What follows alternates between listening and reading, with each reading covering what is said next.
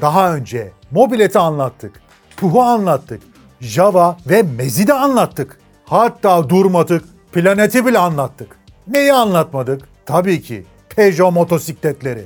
Ülkemizde bir dönem özellikle mopetleriyle çok satmış, Anadolu'muzun birçok yerinde farklı farklı modifikasyonlara uğramış efsane bir marka. Türkiye'nin videolu motosiklet ansiklopedisini cilt cilt, ilmik ilmik örmeye devam ediyoruz. Ve ben Onur Çakı, Nekipedya gazlıyor. Peugeot deyince haklı olarak ilk aklımıza gelen otomobiller. Ama biz o kısma bugün hiç değinmeyeceğiz. Bu köklü markanın kuruluşu ve motosiklet üretiminden başlayalım. Peugeot bugünkü bildiğimiz marka haline gelmeden önce bir aile şirketi olarak 1810 yılında Peugeot Ferreres ismiyle 2. Jean-Pierre ve Jean-Frédéric kardeşler tarafından kuruldu. Babaları Jean-Pierre Peugeot gibi dokuma yağ boya işleri değil, çelik dökümhanesi kurarak yepyeni bir yola adım attılar. O dönemler kahve öğütücülerinden testerelere, çeşitli hırdavat ürünlerine kadar birçok alanda üretim yapıyorlardı.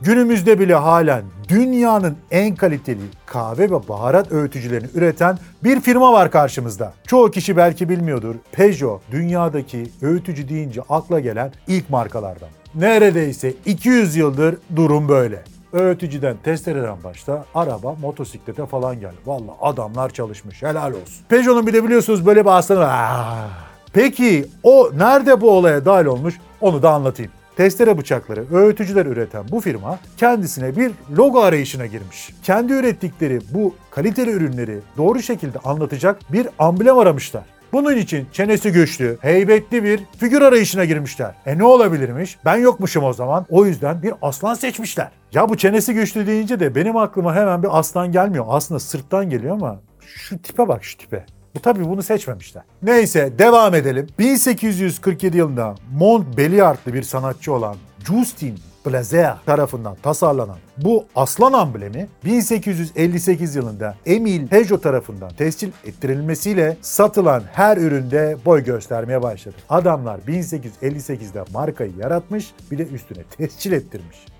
Diyecek hiçbir şey yok. Orada olay bitmiş zaten yani. E Peugeot aslanı da böylece ortaya çıkmış oldu. İlk tasarımda okun üzerinde yürüyen aslan 2010 yılına kadar birçok değişiklik geçirerek son halini aldı.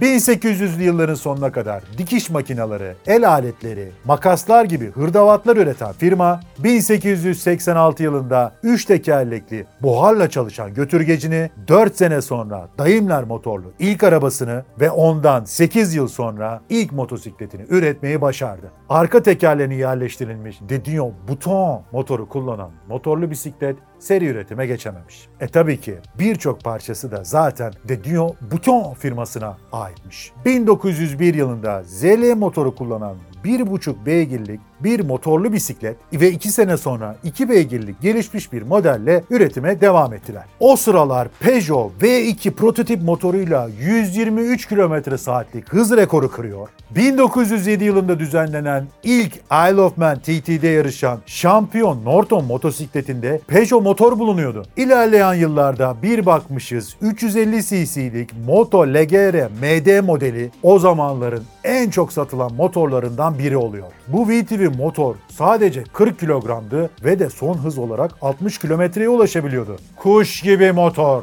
1913 yılında çift silindirli 500 cc 15 beygirlikte güç üreten dünyanın ilk üstten çift egzantrikli motoru 500M ortaya çıktı. Çeşitli yarışlarda boy gösteren model 1. Dünya Savaşı'nın da araya girmesiyle maalesef potansiyelini tam olarak gösterme fırsatı yakalayamadı. 1. Dünya Savaşı sırasında Peugeot tam tamına 1069 motosiklet orduya göndererek görevini yaptı. Savaşın sonuna doğru çıkarttıkları 750 cc V-Twin model ise savaş sırasında ıskartaya çıkan ve savaş sonrası satılan Harley Davidson, Indian ve Triumph gibi modellerin düşük fiyatlarıyla başa çıkamadı. Savaş sonrası Moped 103'ün atası olarak sayılabilecek Cercle Moto CM1 ortaya çıktı. 110 cc'lik bu modelin kadın ve erkekler için farklı modeli vardı. Hanımlar etekle rahat binebilsin, frikik vermesinler diye yapılmış bir tasarım aslında. Olay bu. 1927 yılına kadar çeşitli modeller üreten firma iki zamanlı, dört zamanlı motorlar arasında gidip gelmiş. O yıl çıkarttıkları P105 modeliyle Peugeot modern tasarımı ayak uydurarak rakiplerinden geri kalmamıştı. 1930 yılına gelindiğinde Peugeot 18 binden fazla motor satarak altın çağını yaşıyordu. Hemen ertesi yıl Peugeot gelecek seneler için bir ipucu ortaya koyar. P50 100 cc'lik bir motobisiklet. Tanıdık geliyor değil mi? Tanıdık geliyorsa hemen aşağıya yaz. Bu sırada 26 yaşında bir hanımefendi Tour de France'ı tam iki defa kazanma başarısı gösteriyordu. Hem de bir Peugeot P107 ile. Uzun zamandır 500 cc gibi büyük motor üretmeyen Peugeot şu yakışıklı P515 ile 9 dünya rekoru kırmayı başarıyor. Yakışır. Bu dönemlerde çok model var. Say say bitmez. 1940'a kadar 61 model üretmiş adamlar. Aha bir tane daha. 30'lu yılların sonunda 3 tekerlekli olan 53 TM geliyor. Esnafa, tüccara, yük taşıyana arkadaş oluyordu arkadaş. Sonra ne oluyor? İkinci Dünya Savaşı. Hayda. Hep böyle. Geliyor, geliyor, geliyor. Tam böyle zirveye ulaşacakken savaş geliyor, işi bozuyor. Savaş sonrası tekrar üretime başlayan Peugeot, mopedlerin doğuşunu müjdeliyordu. 100 ve 125 cc modellerle savaş sonrası ekonomik koşullara uygun modeller üretiyordu. Aklın yolu bir. Bizi izleyenler bilir. Bu 2. Dünya Savaşı'ndan sonra ucuz ulaşım araçları böyle coşuyor, kopuyor. Artık Peugeot bu büyük hacimli motorlardan vazgeçmiş, herkesin binebileceği küçük hacimli, minnoş motorlar yapmaya karar vermişti. Buna uygun olarak da Motobike'nin Mobilet serisine rekabet için Bima serisi geldi. 30 kilogramın altında 50 cc'lik kelebek gibi bir alet. 30 kilometrede hız yapıyor. Daha ne olsun? Ehliyet falan da istemiyor. 14 yaş üstü herkes kullanabiliyordu. Al sahile çık. Gün batımında hanımla, arkadaşlarınla gez. Tarlaya, tapana git. Standart, Luxury ve Grand Deluxe olarak 3 versiyonu vardı ve 1956 yılına kadar yarım milyona yakın satarak Fransa'da Veloce ve Mobilet'ten sonra 3. sıraya yerleşti. O sıralar yarışlarda da bazı başarılar yok değildi. Bordeaux ve Le Mans yarışlarında da P176 ile başarılar kazandılar.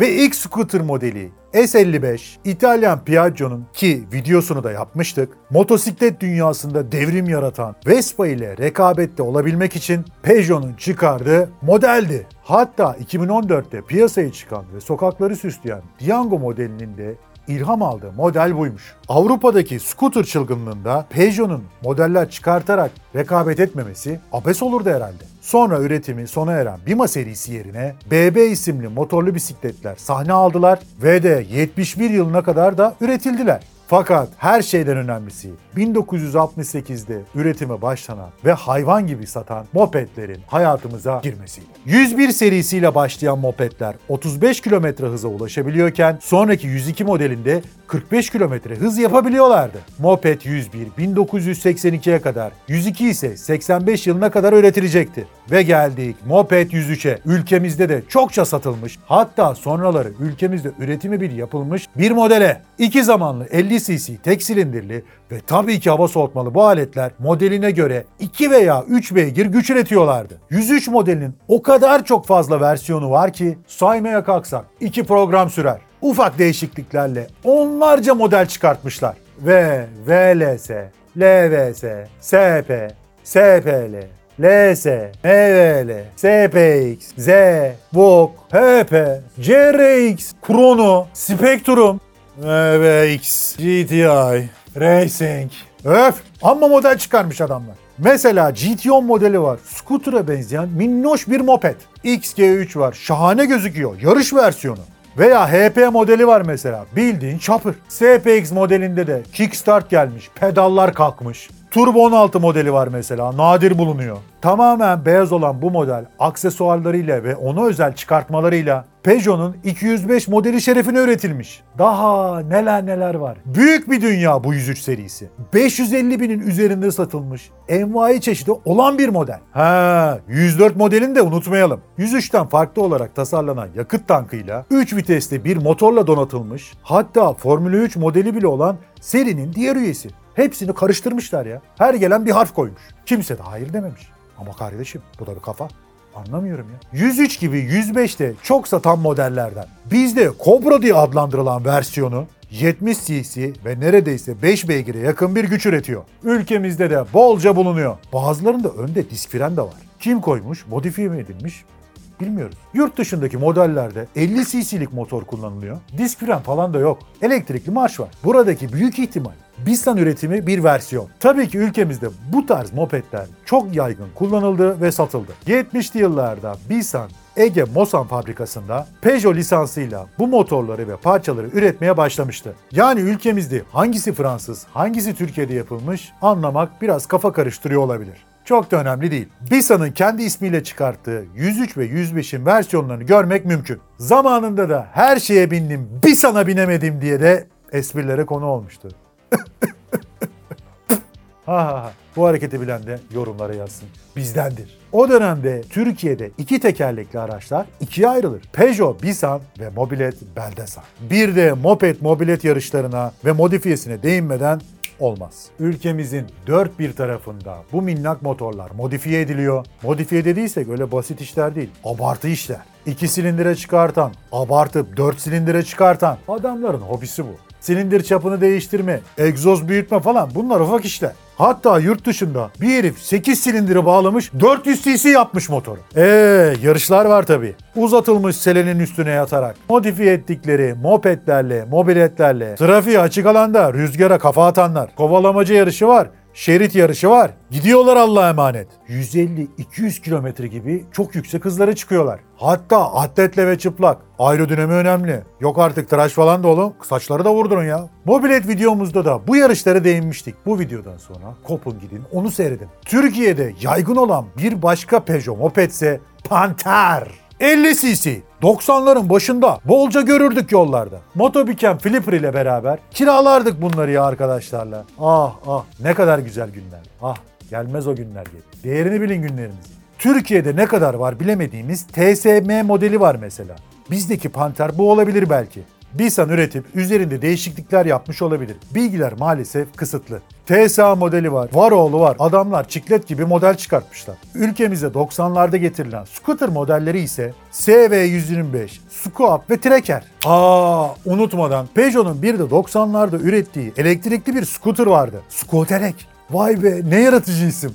3.8 beygir, 40 kilometre menzilli, 45 kilometrede hız yapıyor. Bayağı iyiymiş ya. Sözümü geri alıyorum. Skutelek adamsın. 2000'li yıllardan günümüze kadar Peugeot motosiklet pazarında daha çok skuterlarla ayakta kalmaya çalıştı. Ülkemizde satışta olan Django 50 ve 150 cc motorlarla geliyor. Retro ile modern çizgileri bünyesinde eritmiş şık bir model. 50 cc'lik Kispe. Tam günümüz scooter'ı. Araba ehliyetiyle kullanabiliyorsunuz. Daha önce de bir videomuzda anlatmıştık. Belleville 200. 12 beygir. ABS standart. Speedfight 50 ve 125 cc olarak geliyor daha sportif tasarıma sahip. Peki Peugeot artık motosiklet piyasasının neresinde? 2015 yılında Hindistanlı Mahindra şirketi PSA grubunun motosiklet kısmının %51'ine sahip oldu. Mahindra üretim açısından Hindistan'ın en büyük araç üreticilerinden biri ve dünyanın en büyük traktör üreticisi olan büyük bir firma. 2019 yılında ise hisselerin tamamını alarak artık Peugeot motosikletlerin tek sahibi oldu.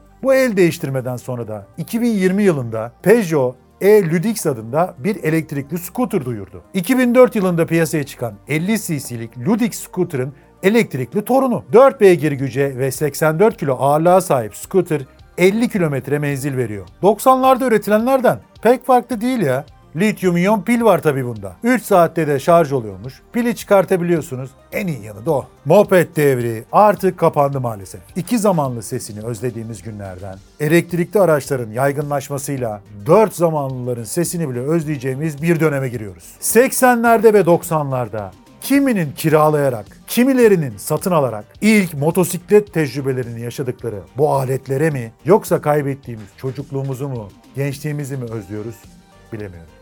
Başka iki zamanlarda görüşmek üzere. Güç sizinle olsun, tekerinize de taş değmesin.